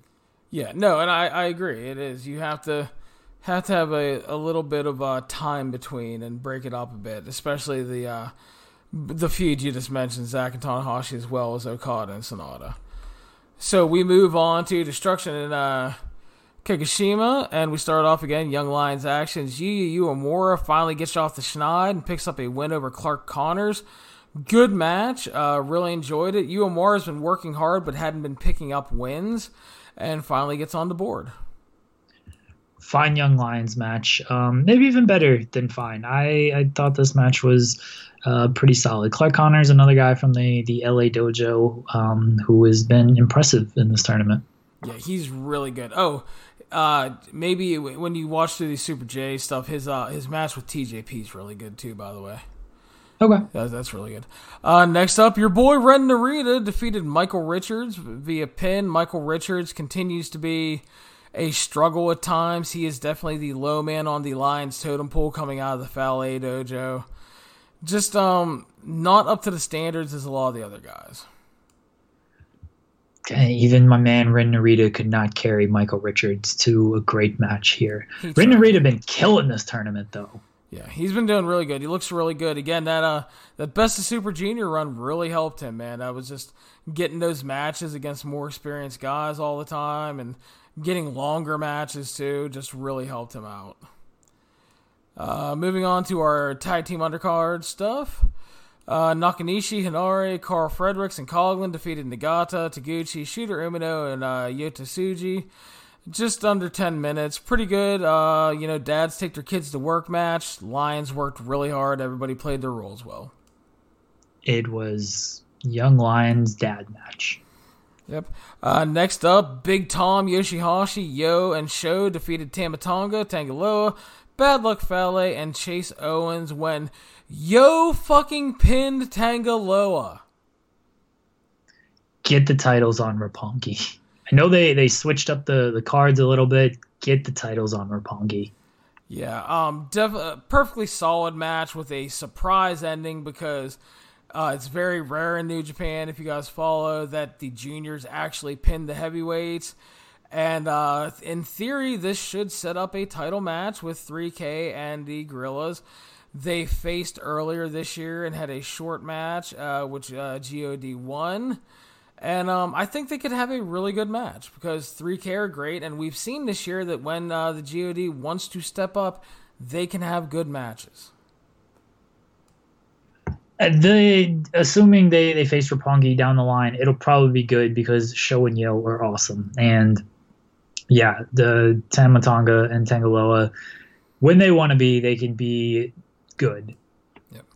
Next up, Hiroshi Tanahashi, Togi Makabe, Honma, and Jushin Liger defeated Zack Sabre Jr., Minoru Suzuki, Kanemaru, and Douki 10 minutes via disqualification when Minoru Suzuki went wild with chair shots on uh, Liger.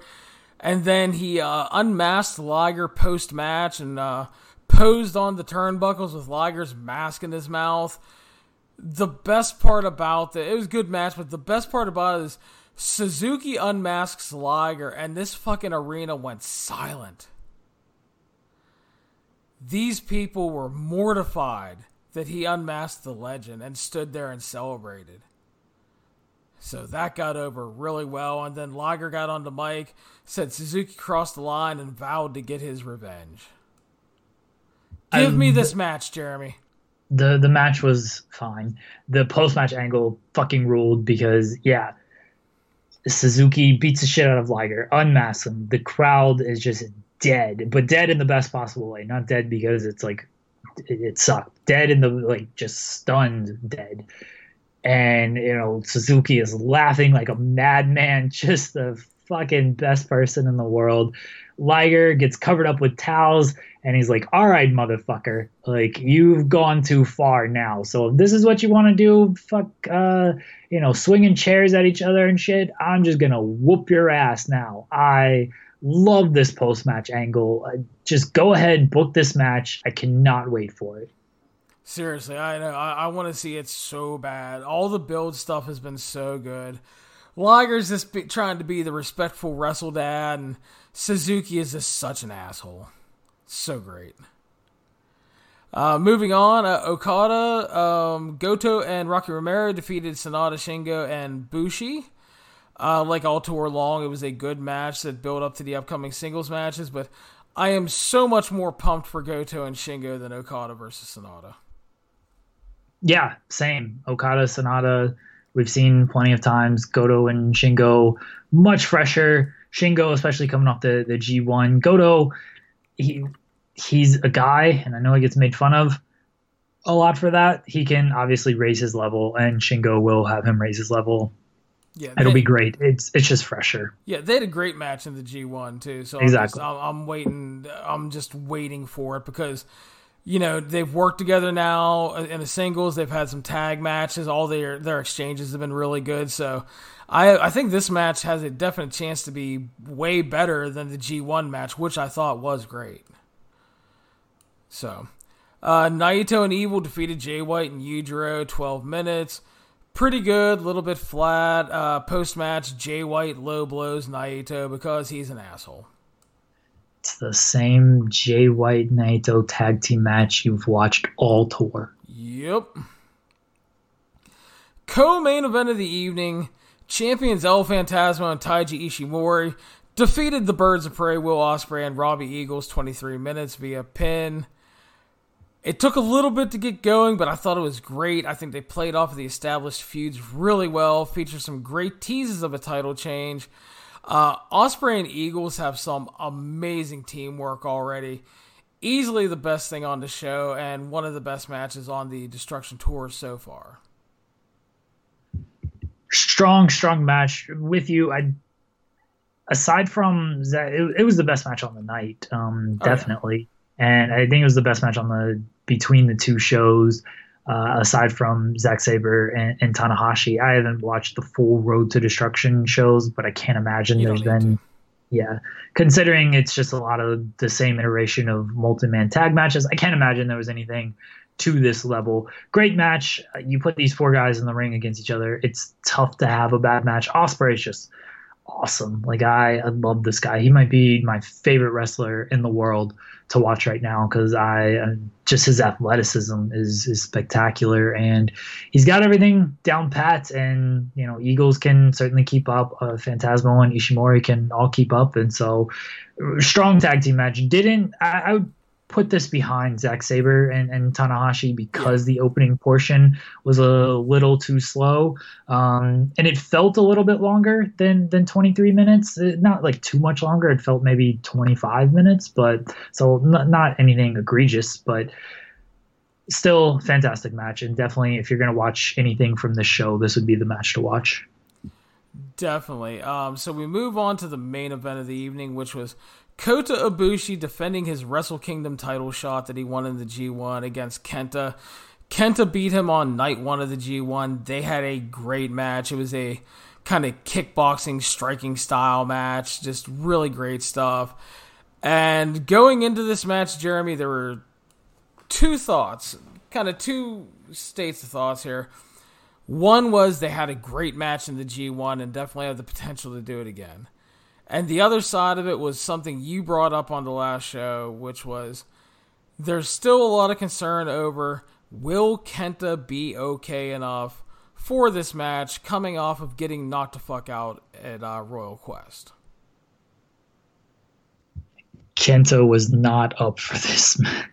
Uh, you go ahead. What did you think of this match, Larry? Okay, because well, I I've seen it's divided. the The timeline is divided on this one. So it started off. Kenta charged and attacked, beat the shit out of Ibushi before the bell, hit him with the brief briefcase, and then destroyed it. So they did the whole doctor checking on Ibushi. The crowd is rallying for Ibushi because it's his hometown, and of course Ibushi's gonna fight because he's an awesome babyface. What they did from there on was 26 minutes of fucking trash. I have seen people say that this was an amazing heel performance by Kenta. It was an amazing babyface performance by Ibushi, which I will say that Ibushi was great. But they went total sports entertainment to the extreme here. They tried to create sympathy in Ibushi's hometown with that, that attack. And then they just had Kenta repeatedly beat the shit out of him for 26 minutes. We got interference from the Guerrillas of Destiny. Ishii and Hashi ran them off. But here's the real fucking problem with this match, besides the fact that it wasn't any good. If you pay attention to this match, and it's the fact that nobody's really talking about it, this match was completely booked to heavily protect Kenta, who was not in any way fully fucking recovered from Royal Quest. The striking exchanges were mild at best. I think Kenta maybe took three legitimate bumps in 26 minutes. He took 95% of the match. And it went long simply because it was the main event and they felt they needed to deliver a long match. Not all fucking matches need to be long. And here's the other thing you didn't have to book this match on this night. You know why, Jeremy? Because Evil was waiting in the wings. Evil beat Ibushi during the G1. You easily easily could have said, evilly, there you go, Freudian slip, I guess. You easily could have said that Kenta is not medically cleared because of Royal Quest. Evil beat Ibushi. He gets the shot on this show. And then you get a good main event, and then you do Kenta on the 14th at King of Pro Wrestling. But no, they did this match. I can't explain the booking. It didn't work. I, I, I can't believe anybody thought this was a spectacular masterpiece of storytelling and match of the year candidate. It was nowhere clear to, nowhere near good. It didn't play to anybody's strengths outside of Ibushi being a good sympathetic babyface, but it would have been hard for him not to be in his hometown. This thing felt like it lasted for a fucking hour. I was begging for it to end 15 minutes in. It was booked to protect Kenta, that's all. Because he wasn't healthy. He's still roughed up. And honestly, if that is the case, because I really do think it is, if he wasn't fucking ready for this match, New Japan needs to fucking reevaluate how they do shit, because that was some bullshit. And not only could he have ended up more hurt, but he could have fucking hurt Ibushi in this thing. Much like we talked about with the Ishii match. They're lucky nobody got seriously hurt. So, yes, I thought this was fucking trash. You're completely wrong on every single level, Larry. Let me tell you why this match was great. It was a completely different style than what you expect from New Japan. You know, you expect this hard hitting, great matchup, kind of like their their G1 match where it's just a striking exchange and just two gladiators doing battle. New Japan is like, no, no, no. We got to change this up. We're going to book WWE style. We're going to give you WWE main event where the heel dominates, the baby face has to fight from underneath. You get the the run-ins and all that stuff, and then in the end, the baby face gets the big hometown victory, which I guess doesn't always happen in WWE. But that's my point. They did WWE better than WWE. This was a statement by New Japan, saying you you WWE fans, this is what you like. This is what we're gonna give you. And we're gonna do it better than them. That's what Gedo was doing here. Do not doubt the mastermind Gedo. You are so fucking full of shit. This match I I didn't like this match. I'm with you. It was I was trying to play devil's advocate, uh, or just working a gimmick. Uh, it felt forever. It really did. I thought this. I'm not gonna lie to you. I started watching this on Monday night, and it was a little late. It was maybe midnight, twelve thirty when the match started. That's not too terrible for me. I usually go to bed around two. Did you finish around five p.m. Wednesday? I yeah, I fell asleep during this match. I just could not. I'm like, ah, fuck this. I'm going to bed. Uh, yeah, I finished it Wednesday morning. I did not care for this match. It went way too long. It was a different style. Like there's there's no doubt about that. The problem is this isn't the style that we're we're used to in New Japan. And okay, that that's fine if you if it's still good. This wasn't good. I'm with you that it was just done to protect Kenta. I don't think Kenta could work his usual style, and so they had to change it up. They they worked this kind of match. They did the the run in where Ishii and and Hashi basically did a tag team match with with Guerrillas of Destiny for like two minutes, and it was all because I don't think Kenta could actually go. And of course, he couldn't actually go. The man got knocked out two weeks ago. Why would anyone think he could wrestle again two weeks later? I don't care if they said he didn't have a concussion. He was clearly knocked the fuck out, like Chris Tucker would say. He was done. He could not wrestle two weeks later. It was painfully obvious. And this match never should have been booked. Never should have been booked if if they couldn't deliver what many were were hoping that they would do. Even if they could, don't take that risk. The man got knocked out two weeks ago. What the hell is wrong with y'all? Exactly, and it's just uh, I can't, I can't believe that there are people talking. Okay, first of all, let me clarify this. It's okay if you liked the match and thought it was great. Okay, don't get me wrong there. That is your personal opinion. If you enjoyed this and thought it was some masterpiece, fine.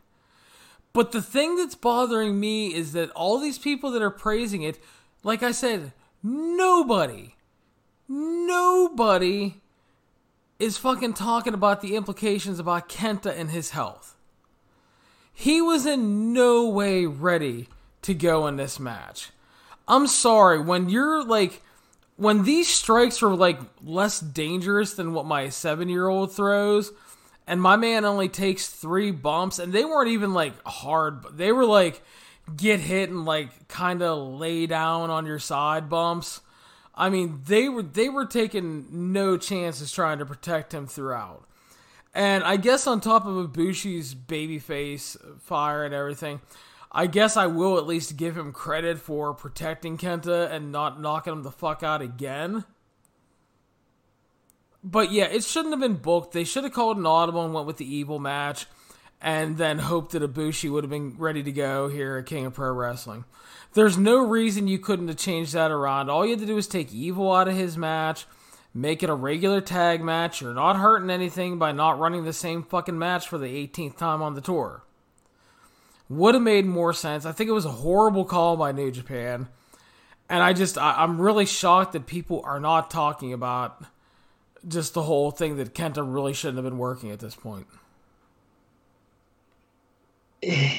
I'm with you. I'm not saying that people are wrong if they they like this match. You you like no, what it's you personal like. opinion, man. I mean, I, I understand that some people probably thought it was a great piece of storytelling. I disagree, but it's just you can't discount the whole Kenta got knocked the fuck out and shouldn't have been in the ring here. Exactly. I I don't know what New Japan was thinking with this. We again, I it's that Japanese mentality. Uh, sure, I don't buy that he was fine. You know, he went from the hospital. He said he was fine. We saw it. We we saw the the the footage. I don't know what kind of doctors they got in New Japan or just in Japan to where they said he was fine. We saw the footage. He was knocked the hell out. He could not he could not get up to the the turnbuckle after the match. He slipped, fell, busted his ass. He just he nearly killed Ishii on, on multiple occasions. He nearly killed himself on multiple occasions uh, during that match. He was not fine. He should not have been wrestling two weeks later. a, in any capacity. I don't even care if it's a multi-man tag match where he doesn't tag in. He just should have been given the time off. That would have been the smart thing to do. I think uh, Gedo hired Dr. Nick from the fucking Simpsons. Doc, is he good to go? hey, everybody. He's fine. I yeah, I don't know, man. Just a horrible, horrible call overall, and I just um, yeah. So we will move on, Jeremy, to the final night of the Destruction Tour, which is which is taking place this weekend. For a quick preview, Destruction in Kobe. Start off Young Lions action. The Young Lions Cup will be decided on this night. We have two matches. Ren Narita versus Clark Connors and Shota Umino versus Karl Fredericks. Um, we have matches going on in between, so it's going to be hard to call. I think it's going to come down to Narita and Shota winning their final matches, probably. Um, but uh, who do you think is it going to be? Ren Narita or Shota Umino taking the title? I mean, technically, I think Karl uh, Fredericks will be in it by the last night as well. But who do you think is taking this overall? You know who I'm going with going with my man Ren Narita. Well, hopefully when he wins the uh, the winner's purse, he can afford a good hairdresser. So I'll send him the money for a good hairdresser just to get you to stop knocking my man's hair game. Well, I mean, I'd knock his hair game if he had one, but that's just that's part of the problem. And uh, no, obviously, I think um, Narita and Umino, I think, are the favorites, and then you have Karl Fredericks, definitely an outside chance. He's gotten some good run. Um, I don't really think. I, I think you go with Narita or Umino, honestly, just because they are the most senior ones, and I think they are the best and most complete young lions overall. And um, but yeah, I think it's easily one of those two. I'll, I'll go Shota, just because he's kind of my guy. But I think either way, they're in good hands, and I think that we've learned so far throughout the Young Lions Cup that um, outside of Michael Richards, the future is definitely really bright with the Young Lions because they've all shown a lot of promise. The L- the LA guys have come along really well. I think honestly, while while Karl Fredericks has a maybe a better look and more size, Clark Connors to me is the more complete performer. And uh, Coughlin and Fredericks are kind of jockeying for position overall talent wise, but Fredericks has a better look and will probably get a little more due to that. And uh, Yota and Yuya are doing really well, and uh, Michael Richards is just kind of a guy, and I think that comes from uh, comes from being in the Fale Dojo and not getting a lot of time to work with the experienced guys he needs to. And from coming from Seinfeld. Sure. So every time I post a review, someone may is it the guy from Seinfeld? I'm like, you guys have been doing this for two weeks now, really? It's like it's like That's why I do it, just to troll you, because I know you read all those comments. Obviously. so uh, we start off in our slew of multi-man tags: Nagata, Tsuji, and Uemura versus Nakanishi, Coughlin, and Michael Richards. The, the, the Nagata will win. Team Nagata, they're they're beating Michael Richards' punk ass. Yeah. uh, next up, Makabe Honma and Toa Henare versus Bad Luck Fale, Yujiro Takahashi, and Chase Owens. Chase Owens loses because that's what Chase Owens does, right? Uh, I yeah, I actually I'm going Bullet Club here because I think they're a Fale win because um, it's New Japan and you have to keep Fale strong for reasons. No, that's that's what Gedo says. Trust me. No, we don't need to keep Fale. Where's my man Lance Archer to kill all these fools? Oh God, I wish. So uh, moving on, Tanahashi, Liger, Tiger Mask, and Rocky Romero versus Zack Sabre Jr., Minoru Suzuki, Kanemaru, and Douki. The Suzuki gun uh, battling Liger and Tanahashi continues here. I'm going with Suzuki gun, although we could see another DQ. But as long as I get Suzuki and Liger beating the shit out of each other, I will be happy. And that's all I want. I just want them to try to kill each other. Yeah, hopefully, I, I hope that they set up the match here and we or give give a date. It doesn't have to be King of Pro Wrestling because you have another big event coming after that. Just we need to need to kind of start locking that down. I, I want the match badly. So um, we uh we st- we mixed up the tag uh, match coming up next a little bit. Big Tom Yoshihashi, Will Ospreay, and now Sho and Yoh facing off with Kenta, Tama Tonga, Tangaloa, Taiji Ishimori, and El Phantasmo. Uh, Sho and Yoh got put in the match after beating Guerrillas of Destiny, and Ibushi and Eagles were moved to another match because of that. A uh, lot of talent in the match has potential to be good, and we're hopefully building to a um, we're building to an Ishii versus Kenta rematch probably for the Never title, and I think we're building to 3K versus Guerrillas of Destiny, possibly both for Kings of Wrestling, King of Wrestling. I I like that they they mixed up the the matches because of the Roppongi defeating uh, Guerrillas of Destiny. I think that was a cool thing that they're able to do. It, you know, it makes the makes things more fluid, makes things more meaningful. I'm looking forward to this. There's a lot of good talent in this, and then there's Kenta who still shouldn't be wrestling. Yeah, probably not the best idea. I think even worse is if they're going to book a rematch with Ishii.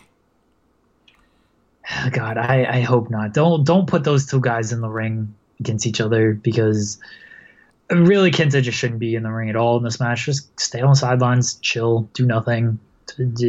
Yoshihashi as well. Y'all chill. Take these two out of this match. Uh, this is a much better match. Probably, yeah. Uh, moving on, Okada, Ibushi, and Robbie Eagles face off with Sanada, Evil, and Bushi. Uh, so we're continuing to build to Okada and Sanada, and now Evil versus Ibushi, both for King of Pro, King of Pro Wrestling. Ugh. And um, yeah, and then um, you know, Robbie Eagles and Bushi. What? K-Pow. Okay, yeah, there you go. Uh, Robbie Eagles and Bushi are there probably just to be workhorses. One of them will take the pin, but I'm going with the Lij win here because I think you want Sanada and Evil looking good as the challengers going into the big show. That makes sense. I'm with that. I and I'm looking forward to this match. It should be fun. Yeah. And then moving on to the co-main event, my most anticipated match of the evening. Shingo versus Goto, buddy. Haas Haas match version 2 of 2019 between these guys. They faced on uh, night 18 of the G1. Shingo won. They had a great hard hitting match, throwing bombs, beating the shit out of each other this should be great. I know people like, as you mentioned, people like to make fun of Goto and his booking and stuff, but the fact is, when he gets put in a big match, Goto can deliver. I think that they'll have a banger here. I think Goto sh- or Shingo should win, but I kind of fear that they're going to have Goto win here and maybe set him up as a challenger to Naito uh, for the IC title. I hope I'm wrong. Don't, don't do that. Shingo should win here to set him up for a challenger to Jay White and the IC title. Well, you're smoking crack because that's not going to happen. I'm smoking weed, not crack. Um, I, I Shingo should win. Honestly, he should. He should. I assume he's a heavyweight now. Yeah, um, he is.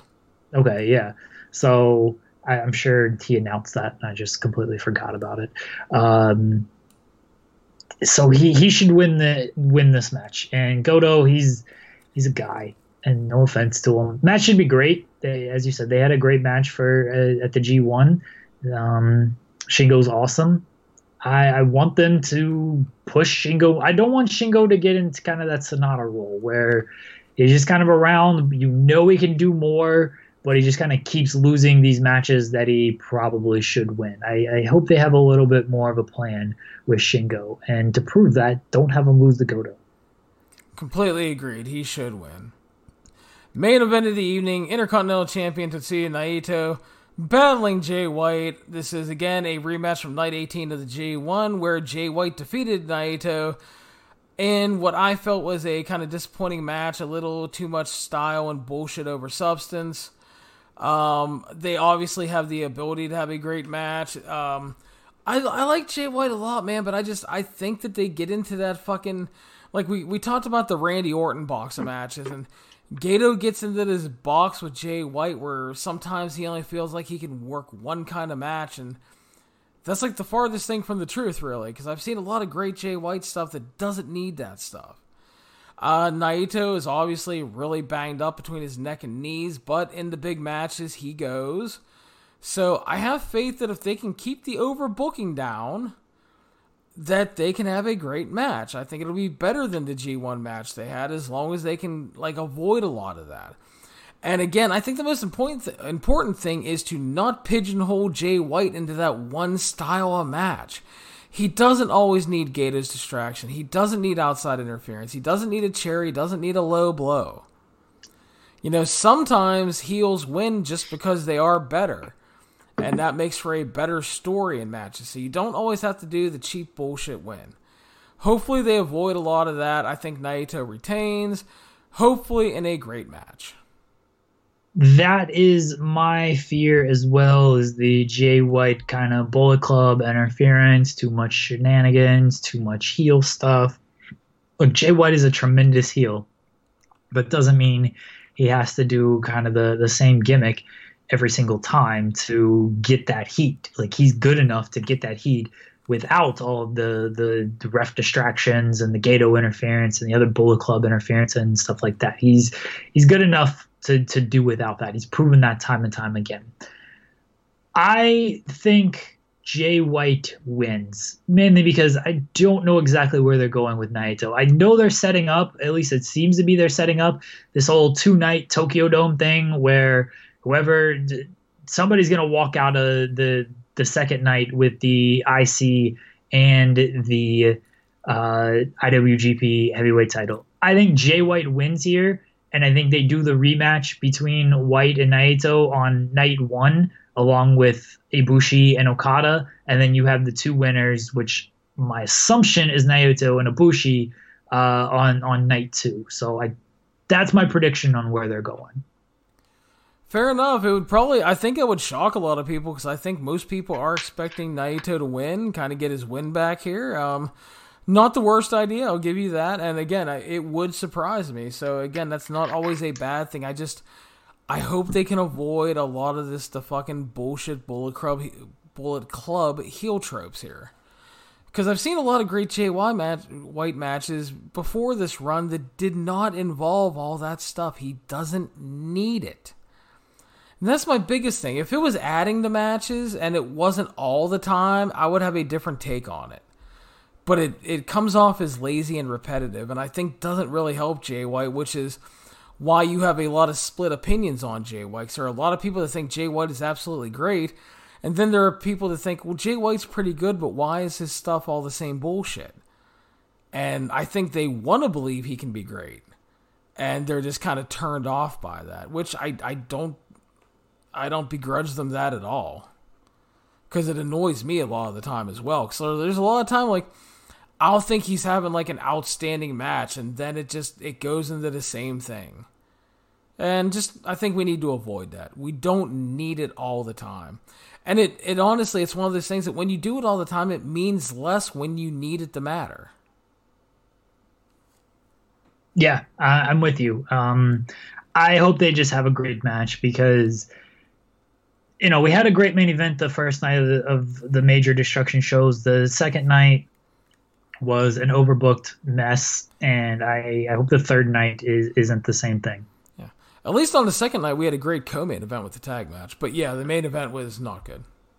Fair, um, and I think we'll have a great co-main event here that won't be overbooked. Yeah. But still, you want your main event to to to be the best match on the show typically. You don't want to end on a like an overbooked nonsensical mess on these big shows. Yeah. I think the one thing I've definitely learned is when you watching the, these three or getting ready to watch the third show and looking at the cards and everything.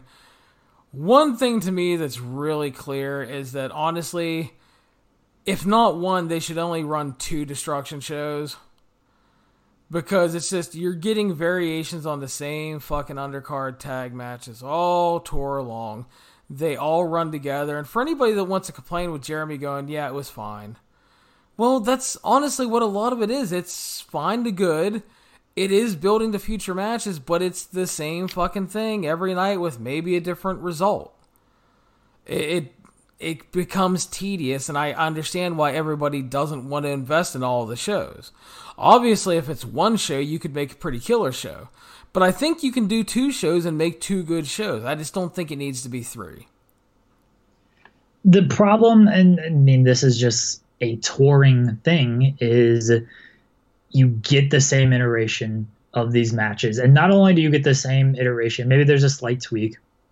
A lot of it is to just set up the singles matches. So that's fine. They accomplish a goal in that sense. And in the singles matches or the the big or the tag team matches are great. But then you just also like these guys clearly aren't working hard in in these multi-man tag matches. And not to say they're not working hard. I'm not saying like they're completely sandbagging it. No, but they're they're, they're taking it easy for the more important matches. Right, exactly. And there's nothing wrong with that. Like nope. that's their prerogative and these matches there's not much you know, wins and losses matter to an extent in New Japan. That's why they but they also protect in these multi-man matches to where you're not gonna have. And then when you know Roppongi beats uh, Guerrillas of Destiny, like it comes off like a big deal because usually you could spot in these multi-man tag matches this guy's taking the loss right here. Like you you know who is taking the loss out of these four or these six. Um, so yeah, th- these matches are fine, but they blend together. I'm sorry if anyone is offended that they're just fine and they want a more detailed recap. You watch all these shows and do a more detailed recap. Yeah, and uh, again, it, it, it's really justified because it is like I, have said several times. It's variations on a theme, variations on the same thing, and after a while, it just kind of runs together. It is fine. It does serve a purpose, and like I said, some of the matches are good, but again, we're we're rarely breaking the gentleman's three on a lot of these matches. You know, it's it's it is what it is, and hopefully it's you know hopefully the uh, last show is a little better, and um hopefully definitely rebounds from the Kagoshima show because again, I uh, if you enjoyed the Kenta Ibushi match, awesome. But I thought that was some fucking trash. And again, something New Japan needs to reevaluate because my man was not healthy for that match. I will dispute that with anybody. I will fight that one. Don't yeah, don't don't don't tell me he looked fine. Because there, there was no way he looked fine. The dude got knocked out two weeks ago. Knock it off. Yeah. So, Jeremy, that's going to wrap us up for tonight. Thank you, as always, my friend. We will be back Sunday night. We're going to talk about the Destruction in Kobe show, any big breaking news, which I'm sure there will be some news coming out between now and then. And then we will preview the ROH Death Before Dishonor show for all 27 of you that are going to watch it. So, until then. 27. Don't. 27 people aren't watching this show. Hey, there's a lot of family involved. Okay, Matt Taven has relatives. Matt Taven's paying a lot of fucking people, apparently. So, but uh, again, thank you guys for listening to the 411 on Wrestling podcast. You can follow us on iTunes, Stitcher, Spotify, Google Play, YouTube, and of course the 411mania.com website. Please make sure to subscribe and share our show around on social media. And if you have time, leave us a five star review on iTunes. Until then, remember, despite the fact that not everything is great, it is a fucking great time to be a wrestling fan, and you should be excited for it. We will talk to you Sunday night.